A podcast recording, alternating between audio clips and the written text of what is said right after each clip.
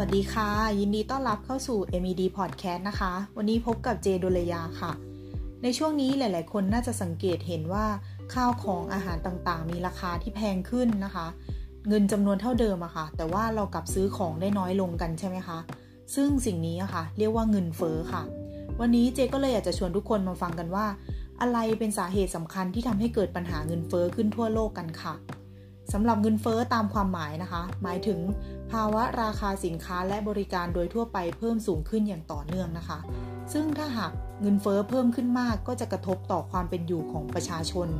และในช่วงที่ผ่านมาค่ะ เราก็จะเห็นว่าประเทศไทยประสบกับปัญหาดังกล่าวนะคะ ไม่ว่าจะเป็นราคาพลังงานที่เพิ่มสูงขึ้น ราคาสินค้าหลาย ๆ อย่างเพิ่มสูงขึ้น นั่นทำให้ประชาชนเกิดความทุกข์ยากนะคะ และโดยปกติอะค่ะ เป้าหมายเงินเฟอ้อของแต่ละประเทศทั่วโลกก็จะอยู่ในช่วง 1-5%นะคะสำหรับประเทศไทยเองเงินเฟอ้อจะอยู่ในช่วง 1-3%นะคะ แล้วปัญหาเงินเฟอ้อในรอบนี้คืออะไรกันแน่ อันดับแรกเลยปัญหาใหญ่ของเงินเฟอ้อก็คือ การแพร่ระบาดของโรคโควิด -19 นะคะ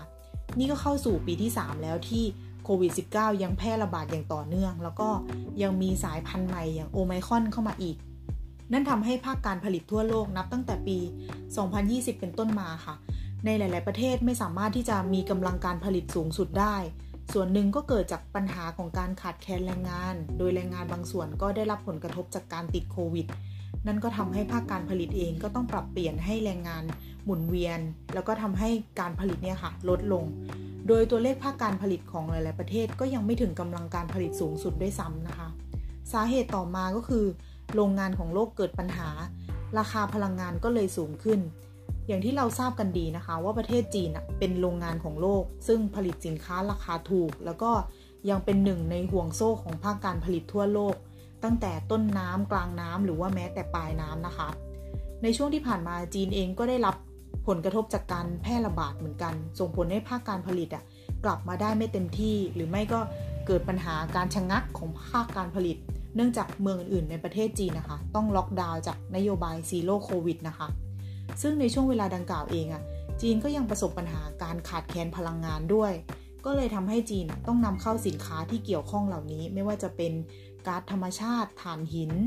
เนื่องจากไม่ใช่แค่ความต้องการจากจีนที่เพิ่มขึ้นนะคะ แต่ประเทศอื่นๆ ก็ต้องการพลังงานเช่นเดียวกัน และความต้องการดังกล่าวเนี่ย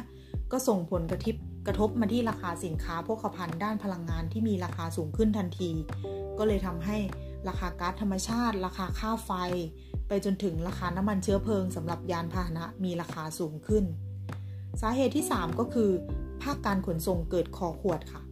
ในปีที่แล้วเราอาจจะได้เห็นข่าวของเรือบรรทุกสินค้าลำใหญ่ที่ติดอยู่ในคลองสุเอตมาแล้วใช่ไหมคะ แล้วก็ต้องใช้เวลานานหลายสัปดาห์เลย กว่าจะเคลื่อนย้ายเรือลำดังกล่าวนี้ออกมาจากคลองได้ แต่เรือขนส่งเนี้ย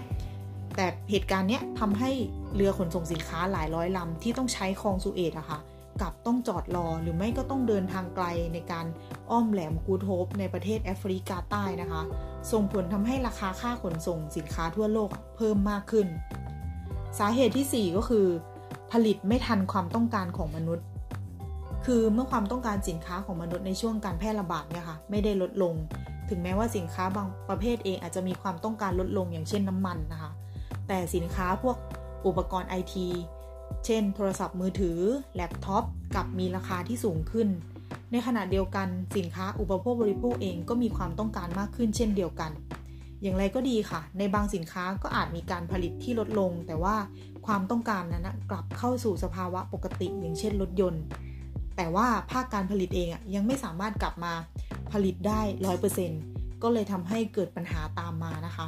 อย่างเช่นในกรณีของสมาร์ทโฟนจากหลาย ๆ บริษัท เครื่องเล่นเกมคอนโซลทำให้สินค้าเราเนี่ยขาดตลาดหรือไม่ก็เกิดปัญหาส่งมอบล่าช้า แล้วก็ไม่ใช่แค่ความต้องการที่เพิ่มขึ้นนะคะ ประเทศจีนเองอะค่ะยังมีการกักตุนสินค้าเกษตรด้วย ไม่ว่าจะเป็นข้าวโพดข้าวสาลี แล้วก็เนี่ยค่ะเป็นสาเหตุที่ทำให้ราคาสินค้าเหล่านี้ เพิ่มสูงขึ้นจากความต้องการของประชากรจีนที่มีจำนวนมาก และสาเหตุสุดท้ายที่ทำให้เกิดภาวะเงินเฟอ้อก็คือ ผลกระทบทางอ้อมจากนโยบายการเงินของธนาคารกลางค่ะ เหตุการณ์เงินเฟอ้อในรอบนี้นะคะ ส่วนหนึ่งมาจากผลกระทบของธนาคารกลางทั่วโลก ที่อัดฉีดเงินเข้าระบบเศรษฐกิจ เนื่องจากป้องกันไม่ให้ระบบเศรษฐกิจได้รับผลกระทบจากการแพร่ระบาด แล้วก็